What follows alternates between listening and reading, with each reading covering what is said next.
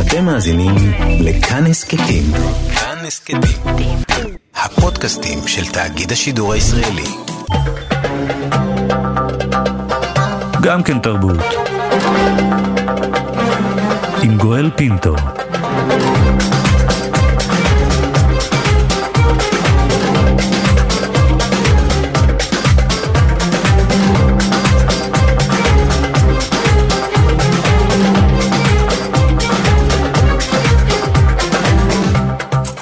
סוף השבוע הגיע, סוף סוף, והנה, עכשיו לפניכם המיטב מתוך התוכנית גם כן תרבות המשודרת בכל יום ברדיו כאן תרבות 104.9 ו-105.3 FM. תהנו וסוף שבוע נעים.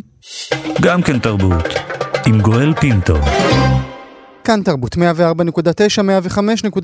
FM, אתם על גם כן תרבות, מגזין התרבות של ישראל. אתמול הודיעה המחלקה לחקירות שוטרים, מח"ש, כי השוטר שירה למוות בצעיר בן העדה האתיופית, סלומון טקה, יועמד לדין בכפוף לשימוע בגין גרימת מוות ברשלנות. רוחות אה, בני העדה סוערות, בני משפחתו של טקה אף אמרו כי מח"ש הרגה את בנם בפעם השנייה. נשוחח על כך אה, בראי ההצגה שתוצג במסגרת פסטיבל תמונה שייפתח מחר. מחר על הכתפיים שמה, שנולדה כמחאה על אותו ההרג אה, של סלומון טקה. שניים איתנו, שלום לבמאית, אה, לבמאית ההצגה חן דנון וקס, בוקר טוב לך. בוקר טוב, זקס. זקס, סליחה. ושלום לאחד משחקני ההצגה, אביחי אלמו, בוקר טוב גם לך. בוקר טוב. נתחיל איתך אה, ברשותך, היא בעצם נולדה באותו רגע נוראי בו סלומון טקה נורה למוות. נכון. אמ, אני חיה בקיבוץ עם אה, חמישה בני גרעין, אמ, שהם בני העדה האתיופית, ואחרי המוות שלו בעצם הרוחות פה מאוד מאוד סערו והיה חוסר אונים מאוד מאוד גדול. חברי הקבוצה פנו לקהילה בבקשה ל... לעזרה בביטוי המצוקה שלהם, והם עזרה במחשבה על איך, איך לעשות שינוי. ואני הצעתי שנרים ערב, שנעשה הצגה, והם מיד נענו והסכימו, ומשם הכל בעצם התחיל לרוץ. אז אולי אה, ברשותך נעבור רגע לאביחי. אביחי, אה, נעבור אליך. מה היה, מה, מה עבר לך בגוף, ברוח, בנפש, כאשר אתה שומע על האירוע הזה עם סלומון טקה? עבר לי עצבים בכל הגוף. הייתי, הייתי מתוסכל מאוד על המצב. כי פעלנו, זה לא שלא עשינו כלום, עשינו, ניסינו ללכת בדרך שקטה וניסינו ללכת בדרך רועשת ושום דבר לא עבד וזה הרגיש כאילו לא משנה מה נעשה, שום דבר לא, לא יעזור. וכאילו מפה באה הבקשה בעצם ל- לעשות משהו עם ההרגשות האלה, כי הם היו חזקים וקשים. אה, וככה נוצרה בעצם ההצגה. ולפני שנדבר על תכניה מבחינת, מבחינתך, השחרור הזה, צריך לומר, אתה לא שחקן מקצועי, זה איננו המקצוע שלך, לפחות לא בינתיים. אה, העלייה אל הבמה והאמירה של המילים שלך משחררת, מנקה? היא לגמרי מנקה, ואני מאמין שהיא מעבירה גם מסר של, אה, של משהו אחר. אני באמת לא שחקן והיה לי מאוד קשה לעשות את התהליך הזה של להביא את כל הדברים שיש לי להגיד אה, ולשים אותם על במה, וגם לא דברים פשוטים אה, אה, בגלל הנושא הכבד והגדול הזה. וכן, זה, מצאתי לעצמי דרך להוציא, להוציא הרבה דברים שלא יכולתי להוציא לפני. כאילו, עכשיו יש לי, גיליתי את האמנות ואת היצירה, ו...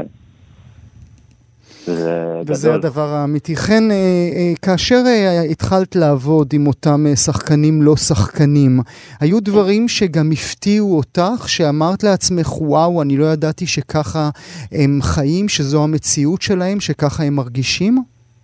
וואו, מהרגע הראשון כאילו חטפתי, הלב שלי כאילו פעם, ואני הבנתי כמה אני בעצמי בורה, כמה אין לי מושג, וכמה אני נופלת בתוך כל כל הקלישאות, ואני תופסת מעצמי בן אדם אה, יחסית אה, נאור ולא גזעני, ו, ופתאום הבנתי עד כמה הבורות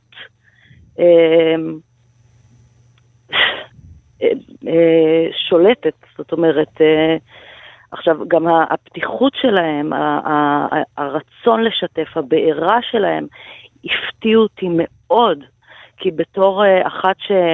זאת, זאת, זאת העבודה שלי, אני רגילה, אחת המיומנויות שלי זה, זה לפתוח אנשים, ואצלם הכל היה פשוט פתוח וצועק ו, וחי, ורק, mm-hmm. זאת אומרת, זה פשוט מילא אותי ו... בהשראה, והיה לי מאוד מאוד קל ליצור את הדבר הזה בזכותם. והבנת גם משהו על עצמך? אולי משהו שגם אנחנו דרכך אה, נוכל ללמוד על עצמנו? משהו שאנחנו לא רואים? בהחלט, בהחלט, ואני חושבת שזה אחד הדברים שמאוד מאוד רואים בהצגה, שהסיטואציות שה, הגזעניות שאנחנו מביאים לבמה, הן דווקא על השטח האפור. על השטח שבו אנשים אה, כמונו נקלעים לתוך סיטואציות שמאוד יכולות להביך אותם, ואנחנו בכלל לא מודעים לזה. זאת אומרת, בגלל זה אני חושבת שזאת אחת הסיבות שההצגה באמת נותנת את האגרוף לבטן. תני, תני כי... לי דוגמה בשביל המאזינות והמאזינים. אה, מה זה הרגע הזה שיכול, שלנו נדמה שהוא בסדר, אבל מבחינתם הוא שורט? אני זוכרת שאחד מפליטות הפה שלי איתם בהתחלה, שאלתי אותם איזושהי שאלה ואמרתי להם, אה, כאילו, אנחנו הישראלים, mm, mm, mm, כאילו, וואו, וואו, רגע, שנייה, אתם ישראלים, מה נסגר? זה היה כזה פליטת פה כזו, לא, אתה מבין, ו... כאלה דברים קורים כל הזמן. עכשיו, בשבילי, זה כי אם לא הייתי עובדת איתם, והם לא היו נכנסים לי ללב, יכול להיות שלא הייתי שמה לב לזה אפילו. אבל בשבילם כל דבר כזה מדגיש את ה... סליחה, מדגיש את הפער. את הפער, את האחר, את השונות. אני רוצה, ברשותך, אביחי, אם תוכל לתת לנו uh, קטע מתוך ההצגה, רק אומר שההצגה כולה היא בעצם משלבת פואטרי סלאם ומערכונים. אני אשמח אם תיתן לנו את אחד הקטעים שאתה מעלה שם על ההצגה, בהצגה. Okay. אוקיי. ישבתי על ספסל, עצרו אותי המשטרה. תחושה חנוכה. לא לדבר, שלא יהיה גרוע יותר. אולי אגמור את הלילה בתא של עצורים. אולי אצטרך להודיע להורים. כי שוטר לא רואה את החיים שלי כחשובים. אני סתם עוד שחור שמחר המדינה לא תזכור. יושב על ספסל, עוצר אותי שוטר, לא מבין על מה, אבל מבין איך הלילה מראים לי החיים. היום זה אני, מחר מישהו מהחברים. בזמן המחשב, אולי יחליט שאני אנס, אולי רוצח, אולי אותו גנב שמחפשים כבר שבוע ועבדו עקבותיו. הלילה הזה יתפרו לי תיק. על הזין, צו חיפוש, צו מניעה, צו הרחקה. בסוף אני מרגיש כמו צו. צו ללא שריון. ברגע הזה, לקחו לי את החיים. זה אני מול הסורגים. בזמן המחשבות אני מוקף כבר ניידות. להתנגד? לא עשיתי כלום. להילחם? מה הטעם? אני בצבע חום. וזה החום הופך אותי לחשוד. מכופף אותי לניידת, מקבל מכות מהשוטרת, ולקינוח שוקר חשמלי. זה להיות אתיופי ישראלי. זה להיות אתיופי ישראלי, וכל זה, אביחי, רק כי ישבת על ספסל. כל זה כי ישבתי על ספסל. ואלה באמת חוויות יומיומיות שאתם uh, חווים, או שזה למען הנייר? זה חוויות, uh, כל ההצגה מבוססת על חוויות uh, שלנו, של חברים שלנו, של הקרובים שלנו, אה, של הסביבה שלנו בעצם. זה הכל אה, מה שקורה בתכלס, ואני מקווה שזה יעשה משהו גדול, כי השינוי חייב לקרות. אמרה לנו uh, חן בתחילת דבריה שזה חלק מפרויקט חברתי שנוצר בקיבוץ, קיבוץ בית העמק בגליל המערבי. שם החיים יותר קלים לך? שם הקבלה היא מלאה יותר? אה, את האמת שגם פה עשינו סוג של תהליך אה, קבלה, ואת האמת שקיבלו אותנו בצורה מדהימה. אם בהתחלה אה, דיברה על הפליטות פה שגרמו לנו קצת לא להרגיש אה, בנוח או לא להרגיש אה, קשורים, אז אה, אחרי ההצגה שהקמנו והרמנו אותה פה בעצם ועשינו את המופע הראשון כאן, אה, אני מרגיש שזה פתר הרבה דברים אה, גם לנו וגם אה, לאנשים פה בקיבוץ, והם קיבלו את זה באהבה גדולה והערכה גדולה, ואני לא חושב ש... שהיה מקום אחר שהיינו יכולים לעשות את זה ככה, וזה היה יוצא בכזה טוב, ואמת ונכון. אולי. אולי אה, מילה לסיום אה, ממך, חן, ברשותך, התגובות של האנשים אחרי שהם יוצאים מאותם מונולוגים של צעירים? היו תגובות מאוד מאוד מאוד חזקות שהפתיעו גם את כולנו. זאת אומרת, ההצגה, הצגת הבכורה פה בקיבוץ נגמרה כשכולם עמדו על הרגליים וראינו אנשים בוכים וצועקים בראבו. אנשים פה התרגשו, ישר כאילו קיבלתי המון המון המון הצעות לבתי ספר, זה, זה עשה רעש מאוד מאוד גדול. והם גם למדו משהו חכמות. או שרק עמדו על הרגליים? המון, המון באו אליי ואמרו לי, וואו, אני רואה את עצמי שם. ו... אה, ובאמת אה, חשוב לי מאוד אה, כמה, זאת אומרת, אם אני יכולה לסיים את הדברים שלי בהזמנה חמה לתיאטרון תמונה ביום שבת בשעה עשר בערב על הבר, מאוד מאוד נשמח ונתרגש. לשמוע את הצעירים האלה, ובמילה אישית, אם את מרשה לי, חן, אה, אביך, השחקן רמי דנון, הלך לעולמו רק לפני כחודש. הוא הספיק לראות את זה? לצערי הרב לא. אה, הוא הבטיח שהוא יתייצב לתיאטרון תמונה, ולצערי הוא לא הספיק לזה, אבל אה, אני מחכה לו ברוחו, ואין לי ספק שהוא יהיה שם איתנו. איך אפשר... תודה ששאלת אותי את זה, כי זה באמת אה, נקודה שהיא כואבת לי מאוד. אז אה, כן. איך אפשר חודש אחרי וכבר להמשיך בדרך? אה, זאת דרך חיים בשבילי, במה, אה, זה דרך הביטוי שלי, ולמזלי הרב, יש לי את האפשרות אה, ואת הזכות לעלות על במה ולהתבטא. וזה זה עוזר לי מאוד לאבד את האבל ו, ואת האובדן, וזה גם, ככה אני מרגישה מחוברת אליו, כי זה משהו משותף בינינו. אהבנו אותו מאוד. אה, תודה. חן דנון זקס ואביחי אלמור, אני מאוד מודה לשניכם, תודה שהייתם איתי הבוקר. תודה רבה לך. נעסוק עכשיו בנבוכדנצר ובקניה ווסט. אה, השילוב הזה בוודאי נשמע לכם אה, מוזר, נבוכדנצר וקניה ווסט. גם לנו הוא נשמע מוזר. רום אטיק, עורך ההסכתים שלנו בכאן תרבות, נמצא כדי להסביר. בוקר טוב, רום. בוקר טוב, אהבתי שהפכתי ל- ל- לכתב גם כן תרבות לענייני קניה ווסט, זה לגמרי, נחמד. לגמרי, כן. אנחנו גם שמחים על כך. אז מה בין נבוכדנצר ל- ל- לקניה ווסט? טוב, אנחנו האמת לא יודעים הרבה, חוץ מזה שלפני יומיים הוא הכריז בטוויטר כמובן, אה, שהוא מעלה אופרה. לא פחות, אופרה בשם נבוכדנצר, שאגב הוא לא הראשון שמעלה אופרה על נבוכדנצר, כמובן. זה, אה, אני מתכוון כמובן לאופרה המפורסמת של ורדי מאמצע המאה ה-19. אה, אז כן, אז הוא מעלה אותה ובהתראה מאוד מאוד קצרה. אופרה, אני רק רוצה רגע לשים כן. דגש על, ה- על העניין מה הזה. זה אופרה אבל אה, לפי קניה ווסט? אין לנו מושג, אנחנו יודעים שהוא מופיע שם אה, לצד אה, המקהלה שלו, מקהלת ה Sunday ה gospel service. שלו, כן. כן, אה, ועוד זמר, אה, אבל אנחנו לא יודעים מלבד זה. כלום כמעט, אנחנו יודעים שמביימת את זה ונסה ביקרופט שכבר עבדה איתו, היא אומנית איטלקייה, אה, עבדה איתו גם על תצוגות אופנה שלו, גם על אה, השקות של אלבומים אחרים, אבל מלבד זה אנחנו לא יודעים כלום. זאת אומרת, אתה אומר לי, גואל, תירגע, כי יש סיכוי שהפרשנות שלך למילה אופרה היא לא הפרשנות של קניה ווסט. נכון.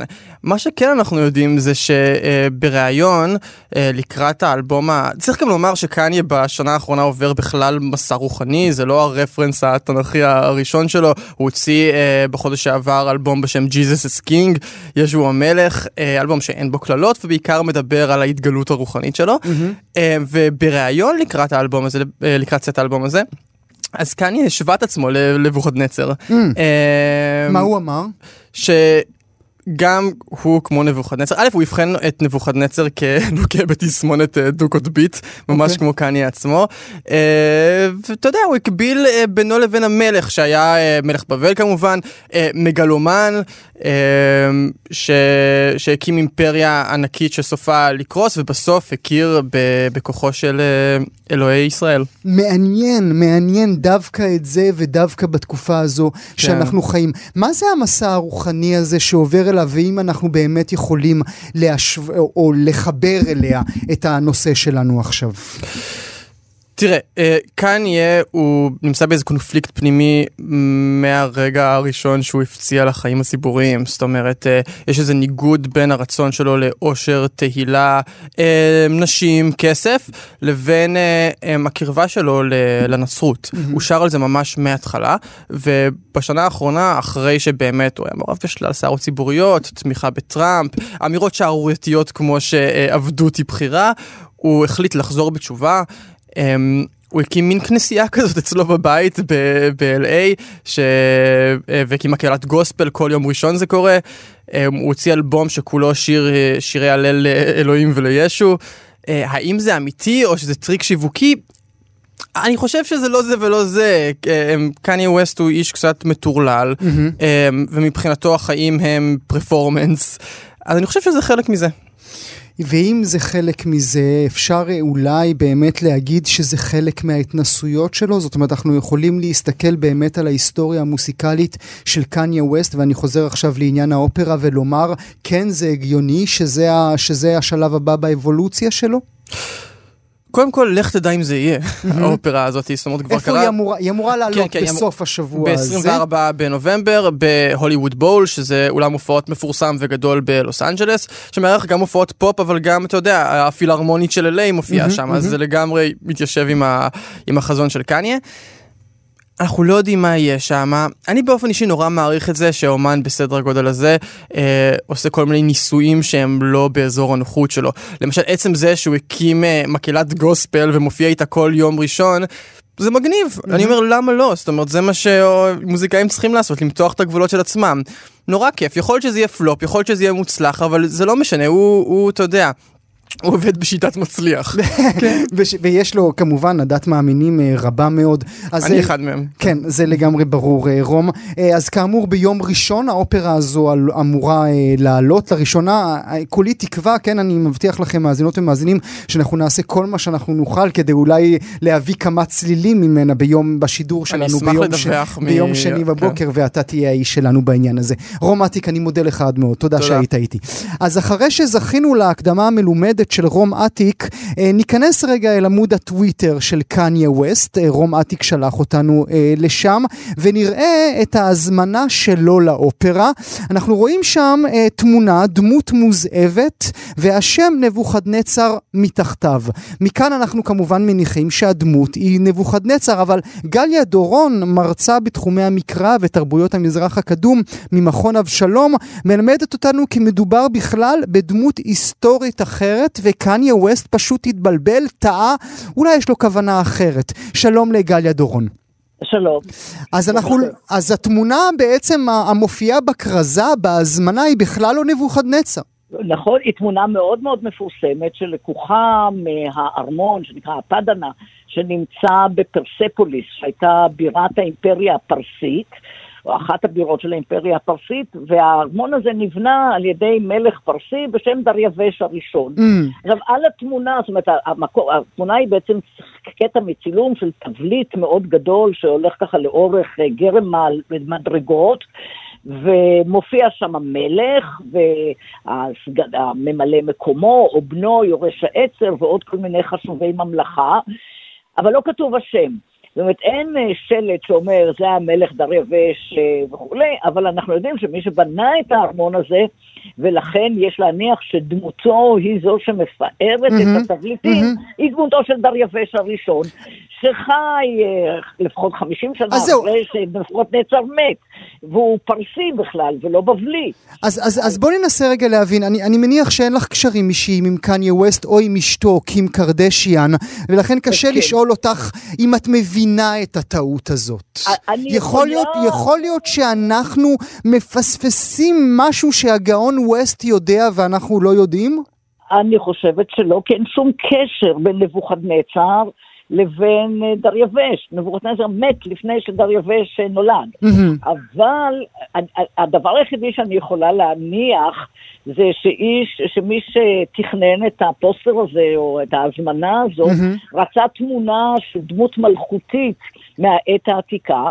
עכשיו, מה לעשות שאין לנו תמונות של נבוכדנצר? יש לנו לא מעט טקסטים שהוא כתב. יש עבודות אומנות אבל שכאילו נתנו לנו את עכשיו, הפן. יש עבודות אומנות מאוחרות מהמם, יותר, יש מהמם. למשל איזה ציור מאוד מפורסם של האומן הברית, האנגלי, אה, וויליאם בלייק. כן, אה, כמובן. את נבוכדנצר אה, משתגע, שכנראה השתגע באחרית ימיו, אז מראה אותו ממש במין התקף טירוף, אבל אין שום תמונה של נבוכדנצר, אין תבליט, אין ציור קיר או משהו מימיו הוא. אין לנו תמונות מבבל של נבוכדנצר. אז זאת אומרת, את, את אומרת, גליה דורון. את אומרת שהם פשוט מדובר במעצב מעצבת עצלנים שרצו דמות ואמרו... מלך עתיק, ואמר וואלה, בין כך אף אחד לא ידע את ההבדל, אז... אה, אז הנה, בגם כן תרבות יודעים את ההבדל. עכשיו, עכשיו, צריך לומר, יש הבדל מהותי, ולכן אנחנו דנים בזה לא רק כי זו טעות של מעצב מעצבת, אלא כי יש הבדל מהותי בין נבוכדנצר לבין דריווש. האחד, מה בעצם שווה את היהודים, השני שחרר את היהודים.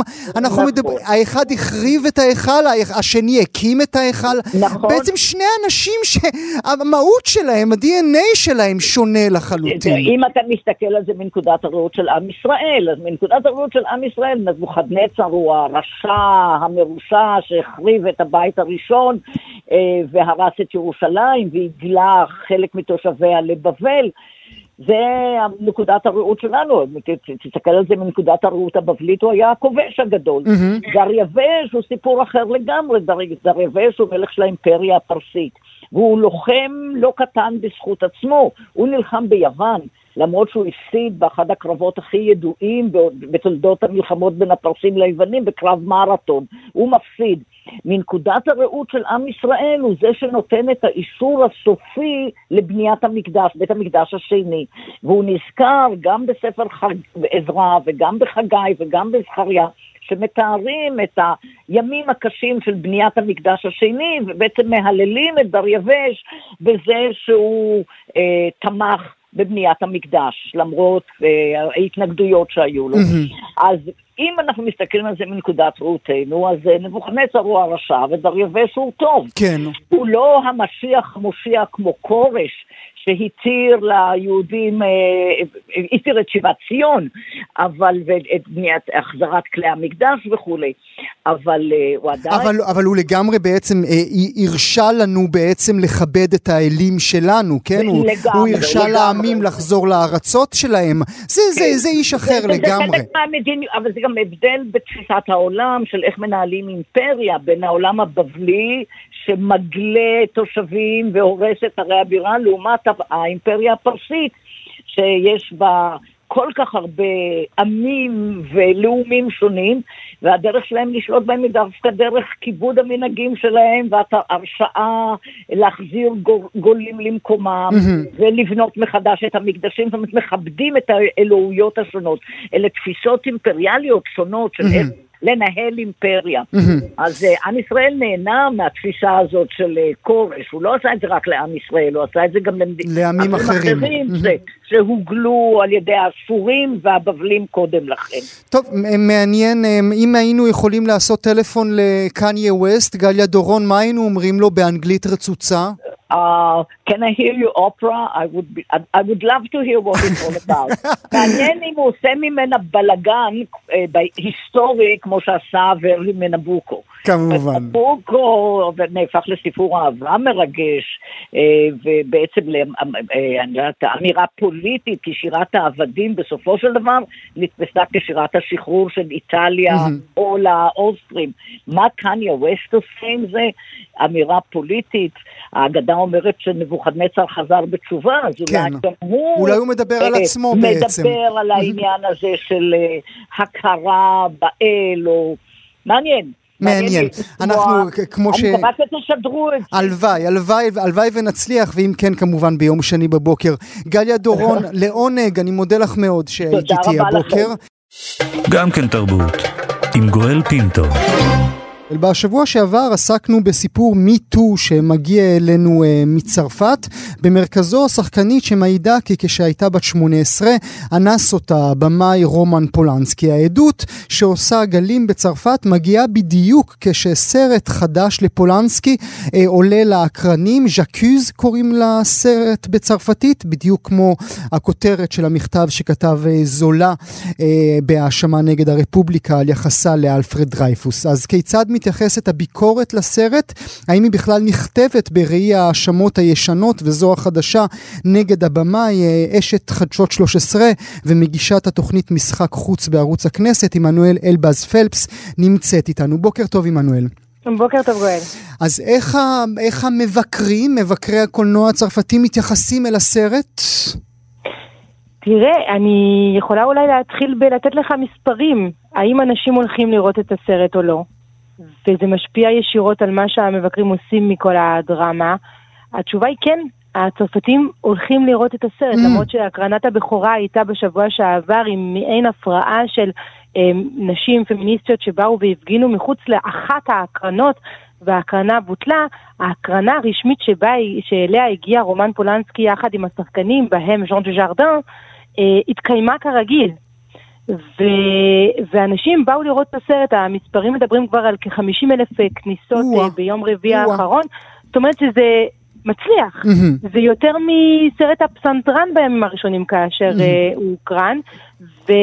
וזה משפיע ישירות, כי אתה קורא את הביקורות ואנשים שמסביב לסרט, גם אה, אה, רשת אה, גומו שמפיצה את הסרט אה, בצרפת, אה, וגם אה, מפיקי הסרט אה, ויחצני הסרט, אומרים שבעצם אנשים באים לראות אותו, כל עוד המספרים מדברים בעד עצמם, אז אין שום סיבה להילחץ.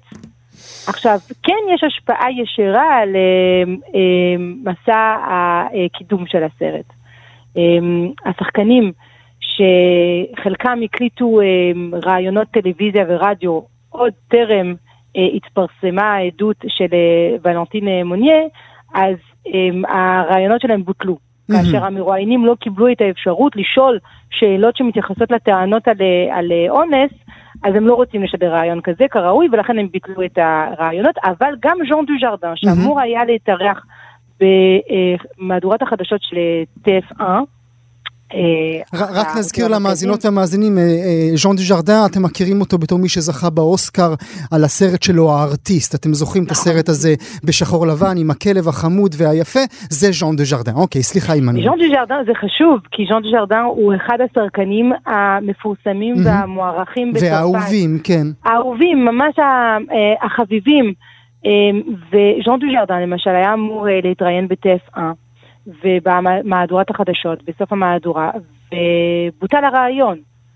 אה, עכשיו, אחת ההשערות הוא שז'אן דו ז'רדן מסרב לענות לשאלות בעניין. של אה, טענות על אונס אה, של, אה, של רומן פולנסקי, וצריך לציין שהתזמון הוא לא מקרי.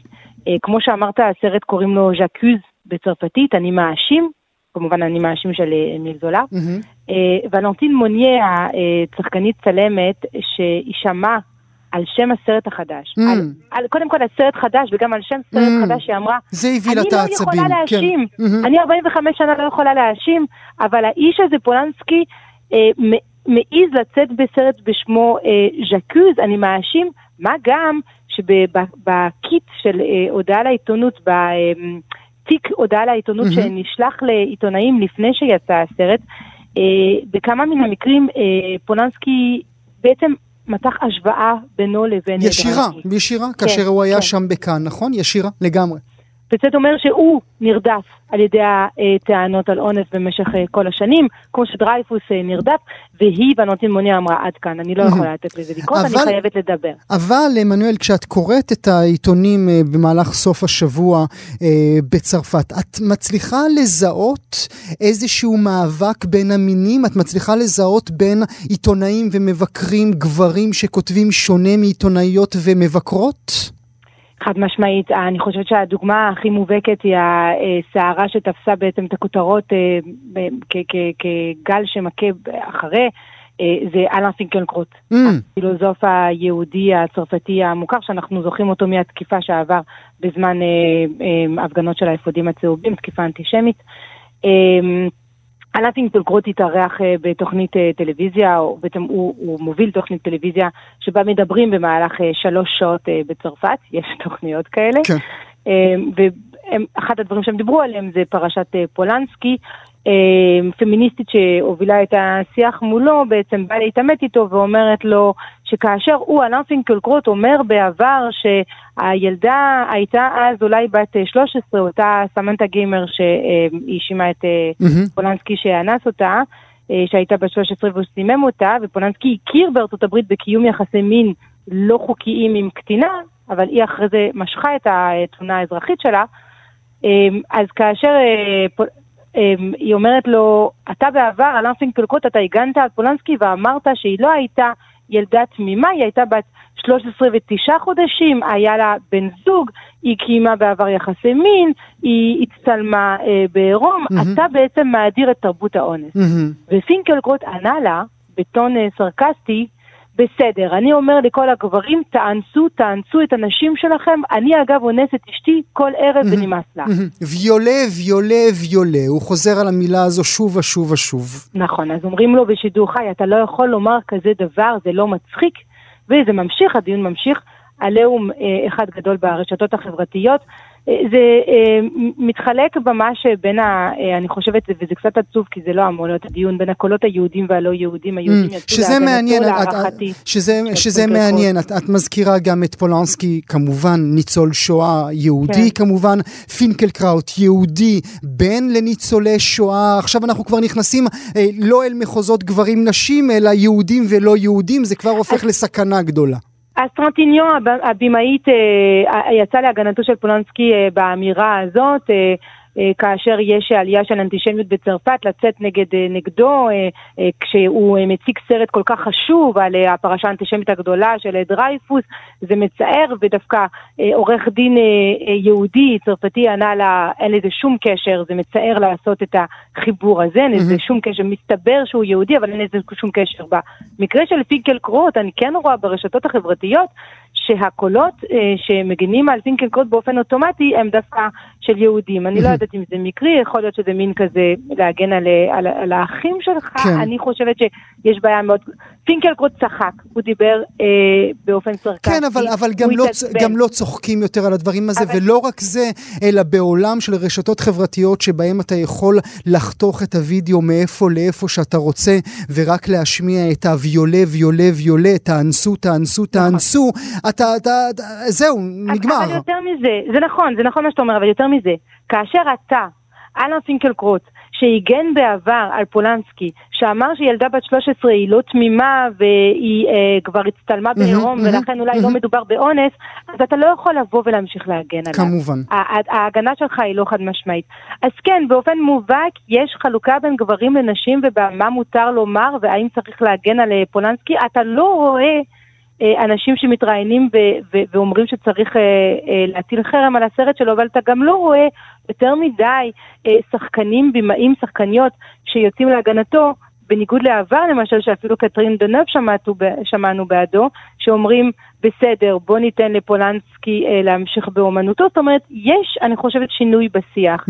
אמ, מעניין אה, לשמוע... ויש שיח, שזה הכי חשוב. מעניין אה, לחכות ולראות לאן זה יתקדם. מילה לסיום, עמנואל, באופן אישי, אם את מרשה לי, כאשר הסרט יעלה כאן בישראל, זה, הפרשה הזאת תעצור אותך מללכת לראות אותו?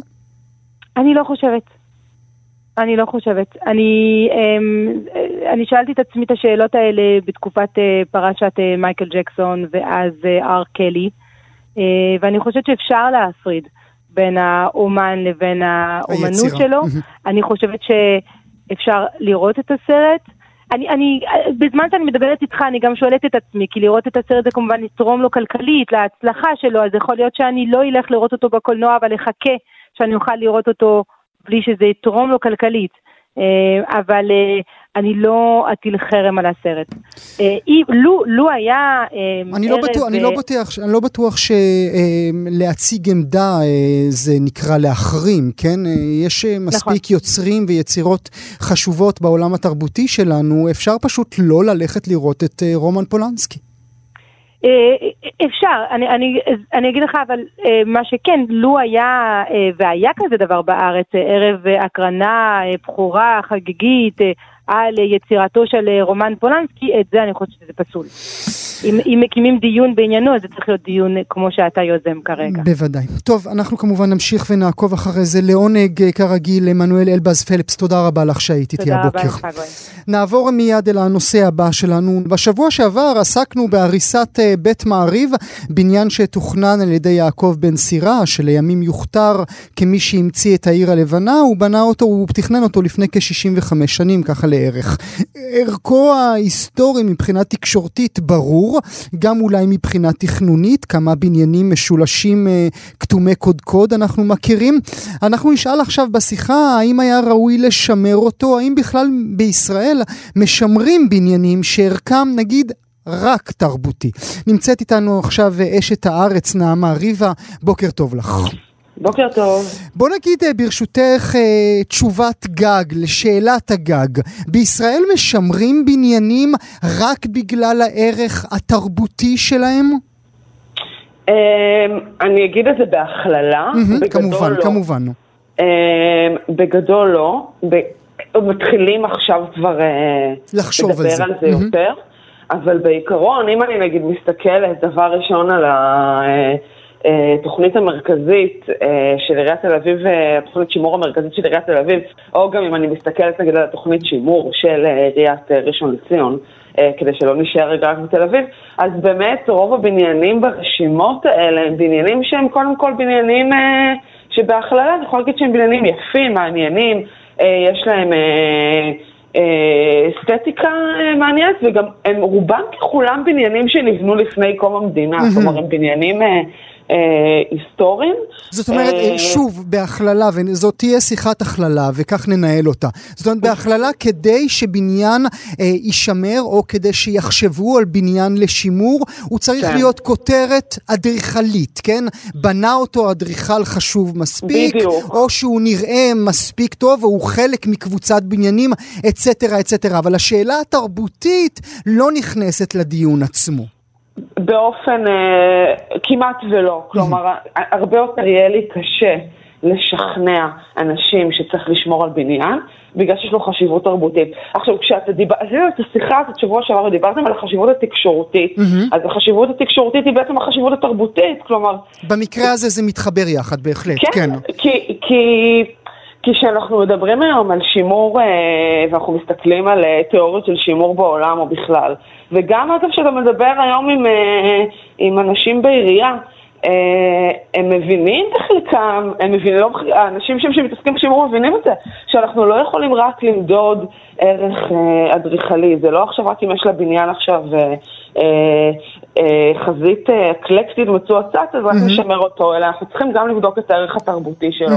עכשיו, מכ- מכיוון, וכבר דיברנו על זה כמה פעמים, אה, שכל השימור בישראל אה, מתבצע ברובו באופן פרטי, ואין לנו כסף ציבורי לשימור. אה, אז להוסיף עכשיו עוד אה, בניין מהמם. כמו עוד בית קטגוריה, מעריב. כן.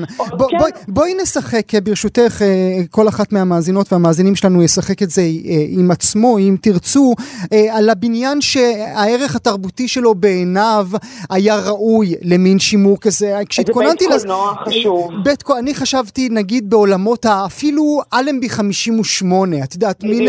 מין מועדון לילה אלמותי כזה, שקרו בו מספיק דברים, כדי שיהיו שם, אה, יש שם איזשהו זיכרון. כן, בדיוק, אז אלנבי 58 גם כן אה, אה, נפל במקומות האלה, כי הוא לא נכנס לאותה רשימה אה, גדולה שהעירייה אה, אה, עשתה בשעתו, ו...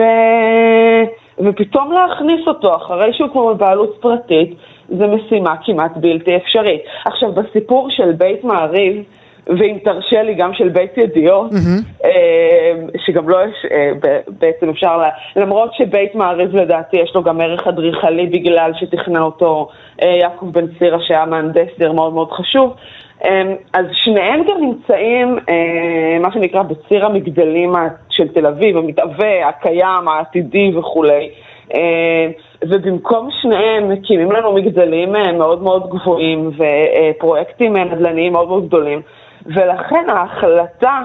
אה, שצריך לקחת פה היא החלטה מאוד מאוד קשה, כאילו זה לא... שזו, לא... שזו, כאן צריך לשאול, אה, נעמה ברשותך, האם באמת זו הסיבה? האם העובדה, והזכרת את זה עכשיו בצדק רב בשיחה, האם העובדה שעל אה, בית ידיעות אחרונות יוקם עזריאלי 4 ועל בית מעריב יוקם עוד בניין של עשרות קומות, האם זו העובדה שהם מנצחים תמיד? חד משמעית, לדעתי מהניסיון שלי, שכבר אני מכירה הרבה מאוד תוכניות כאלה, חד משמעית הנדל"ן פה מנצח, כי...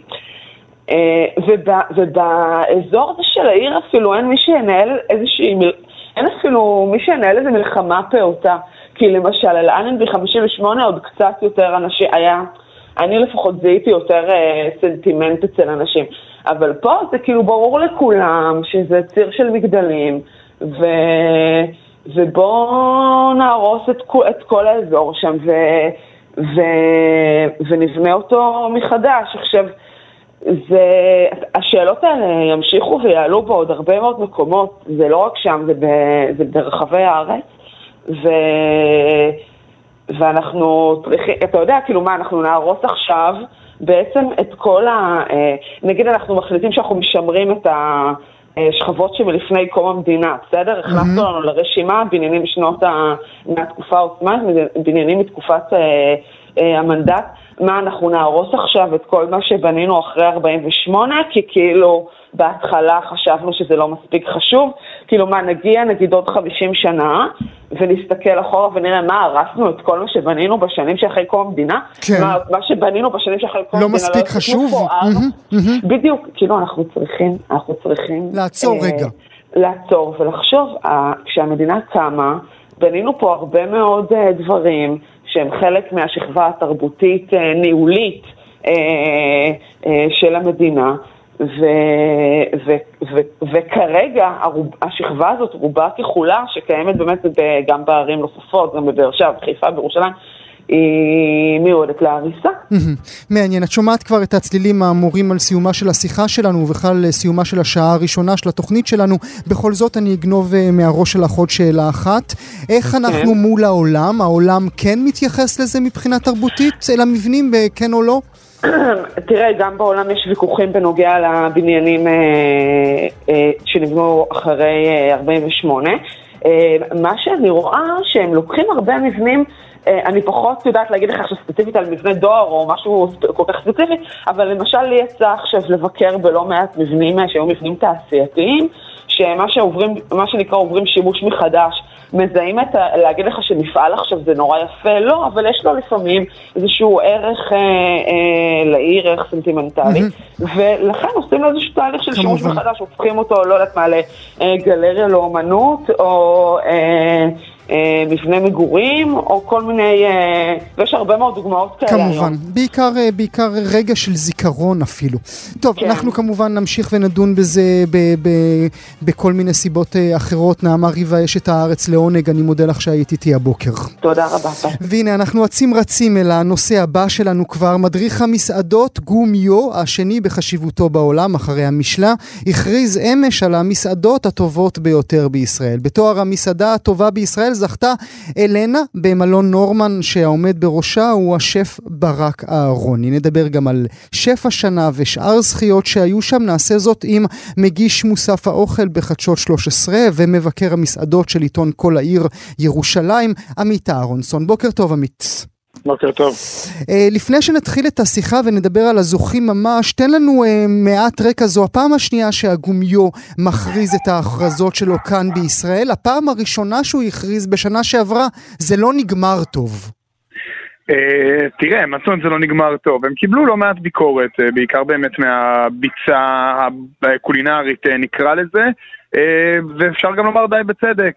זאת אומרת, צריך לזכור שהמדריך הזה, למרות שזהות המבקרים לא חשופה ולא יודעים מי האנשים, הם כן אמרו שהוא נכתב בחלקו, ברובו על ידי אה, מבקרים שעברית לא בהכרח אה, שפת אימם, או לאו דווקא בעברית, וזה היה די ניכר אה, ברמת הטקסטים נקרא לזה, או ברמת התרגום. Mm. אה, השנה אה, אה, יש הרבה יותר הקפדה לדעתי בשני מובנים, גם אה, ברמה הטקסטואלית הבסיסית, וגם ניכר שהם הפנימו גם את הביקורות על אה, הבחירות אה, שהם עשו בשנה הקודמת, או על חלק מהבחירות, או על התמהיל שנותר שם, וכן אה, הפנימו ויצרו מדריך שהרבה יותר מתאים ונכון לסצנה הקולינרית הנוכחית. אז בוא, ננסה לתרגם לי את זה למילים ולא לאוכל. מה זה אומר מתאים? הצלחת טעימה או לא טעימה? מה הרבותה?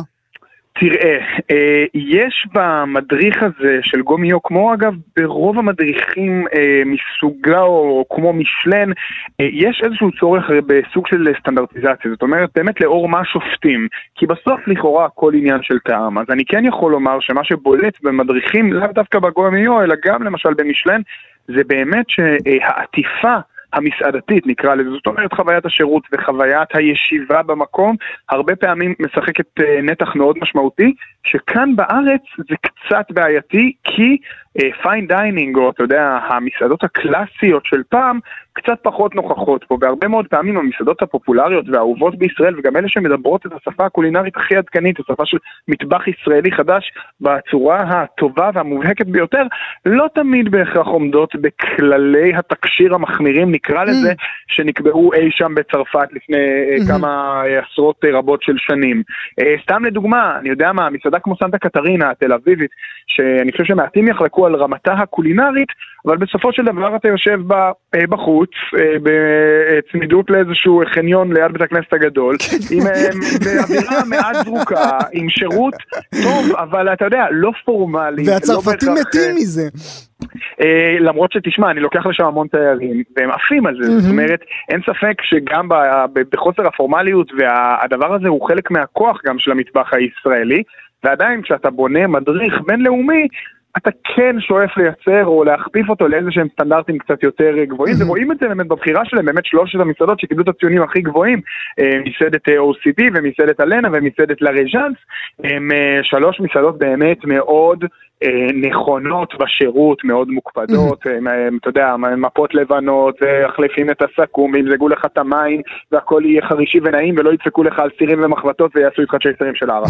אז באמת דבר איתנו על אותה מסעדה שזוכה בפרס מסעדת השנה, היא נמצאת במלון נורמן, העומד בראשה הוא השף ברק אהרוני, היא ראויה לתואר?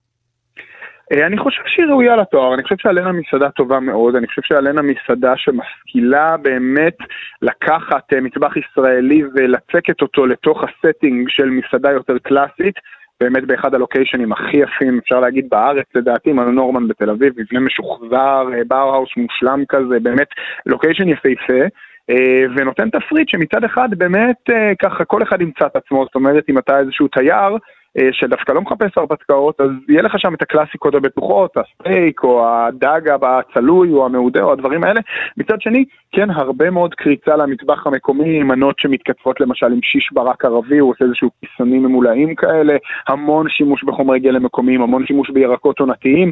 בשבתות אה, יש מנהג של לעשות ארוחת צהריים אה, פרסית, לקחת את המטבח הפרסי ולתת לו באמת ממש מנות הכי, הכי קלאסיות, זאת אומרת הגונדי והחורש סבזי וכל מיני תבשילים, mm. ולתת באמת, אה, אתה יודע, מעטפת טיפה יותר פנסית. אה, אה, כן, אני חושב שהיא ראויה לתואר, אני חושב שהיא אחת הטובות בהחלט. שוב, האם היא המסעדה הכי מסעירה, האם היא המסעדה הראשונה שאני אבחר ללכת אליה בצאתי מן הבית? לא בטוח, אבל צריך לזכור שוב שהמדריך הזה לאו דווקא פונה בראש ובראשונה לקהל המקומי, לראיה הוא יוצא. בארבע שפות בעצם, בעברית, בצרפתית, באנגלית וברוסית. טוב, עכשיו בא לי גונדי. אה, מדוע אתם, אנשי האוכל, אה, מופתעים, או לפחות כך מהשיחות שלי אה, מהבוקר, שדודו ביטון זכה בשף השנה, בתואר שף השנה?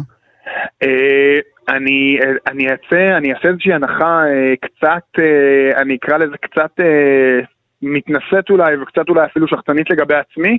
אני חושב ש... אני חושב, אני חושב שזו בחירה מצוינת קודם כל, אה, הרבה יותר מראוי. Mm-hmm. אני חושב שהרבה מאנשי האוכל, אה, ואני אומר את זה בזהירות, אבל לא מספיק מכירים את אה, עבודתו של אה, דודו ביטון, גם בגלל שהוא נמצא אה, במלון כזה מאוד קלאסי, אתה יודע, עם כל התדמית כן, אה, רק נאמר באמת, אתה צודק, נאמר שהוא בעצם השף של לה רג'אנס, שנמצאת אה, במלך דוד, במלון המלך דוד, דוד נכון, בירושלים. מסעדה באמת מיתולוגית שאין מנהיג עולמי שלא אכל בה. מפוטין ועד אה, קלינטון וכל ראשי הממשלות, ובאמת מסעדה שעד היום כשאתה נכנס אליה אתה כמעט מרגיש ככה את אה, כובד ההיסטוריה, אתה עובר בדרך קיר עם התמונות של כל האנשים המפורסמים שאי פעם אכלו שם, וזה מקום באמת עם כזה setting כמו של פעם, ועגלת משקאות שיכינו לך את המרטיני ליד השולחן, והכל מדהים. זה קצת מייצר איזשהו ריחוק, אני מניח, מהרבה פעמים מהסועד הצעיר. תוסיף לזה את העובדה שזו מסעדה כשרה, mm-hmm, כמובן, כי mm-hmm. היא נמצאת במלון, ובירושלים, וקיבלת מתכון להתנשאות מסוימת מצד הברנז'ה הקולינרית שנמצאת ברובה בתל אביב. אני כירושלמי שגם סיקר את לרז'אנס, ביקר אותה יותר מפעם אחת במדור שלי, אני חושב שזו בחירה ראויה, אני חושב שמה שדוד ביטון עושה הוא יוצא דופן בקנה מידה ישראלי, הוא אולי האוכל הכי קרוב לרמת הכוכב פלוס משלן, אפילו שני כוכבי משלן שיש כאן בארץ, כן. שגם מוגש בלוקיישן ובאווירה שמצדיקים את הטררם ואת המחיר ואת העבודה המטורפת שמושקעת uh, בכל uh, מנה, ואם uh, מישהו ספקן אז שייסע לשם ויבקש לטעום את סוכריות שמן הזית עם עמוס שוקולד שהוא מגיש לקינוח, ו... ו- וזה יבלום את פיו מה שנקרא. אז כאמור, אלנה, לה רג'אנס ו-OECD הם, הם המסעדות הטובות ביותר בישראל על פי הגומיו. עמית אהרונסון מגיש מוסף האוכל בחדשות 13 וכמובן מבקר מבקר המסעדות של כל העיר ירושלים. אני מודה לך עד מאוד, תודה שהיית איתי תודה רבה, יום טוב. כאן הגיעה לסיומה תוכנית נוספת של גם כן תרבות. כרגיל, אנחנו שולחים אתכם לעמוד הפודקאסטים שלנו, עמוד ההסכתים, בכתובת כאן.org.il/פודקאסט, שיהיה לכם מה להאזין. תודה שהייתם איתנו.